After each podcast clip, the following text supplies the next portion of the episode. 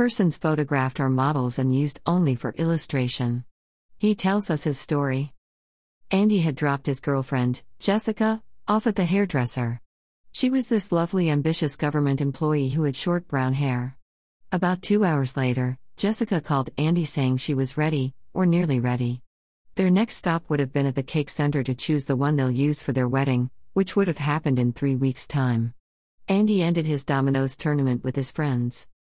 So, upon returning to the salon where he had dropped off Jessica, he looked at all the women inside. He figured that Jessica had left the salon. Okay, then. He was about to leave the salon, but his eyes caught this particular hairdresser, Ashley, who had been attending to this long hair customer. Andy remembered everything about Ashley, he remembered the incident, he remembered that night. Andy was about to leave the salon in a haste, but Ashley had recognized him too just in time.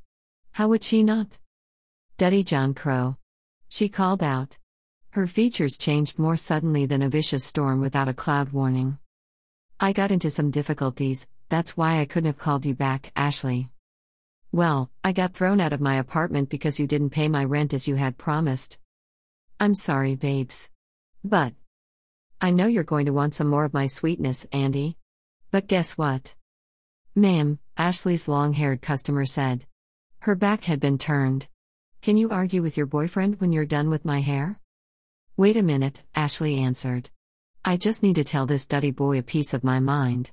He thinks he can go around promising women things after sexing them off. Calm down, Ashley, Andy said. You're embarrassing me, in front of all your friends in the salon. Why? I need to go. Ashley's customer said while she continued sitting in the hairdresser chair. And then she spun the chair around, revealing her face. And this was where things got really ugly, nasty would have been a better word. Andy needed to run from the hairdresser shop, but too shocked the poor guy was. The long haired woman who had been sitting in Ashley's chair at the beauty shop happened to be Jessica. When he dropped her off, she had short hair. But as you know, a woman is not supposed to look the same way after going to a beauty shop, a good beauty shop. Andy? Jessica uttered, totally shocked as a puss stepping on a live light wire. Ashley looked at Andy and then she looked at Jessica. So, you know this Duddy boy too? Don't call him that.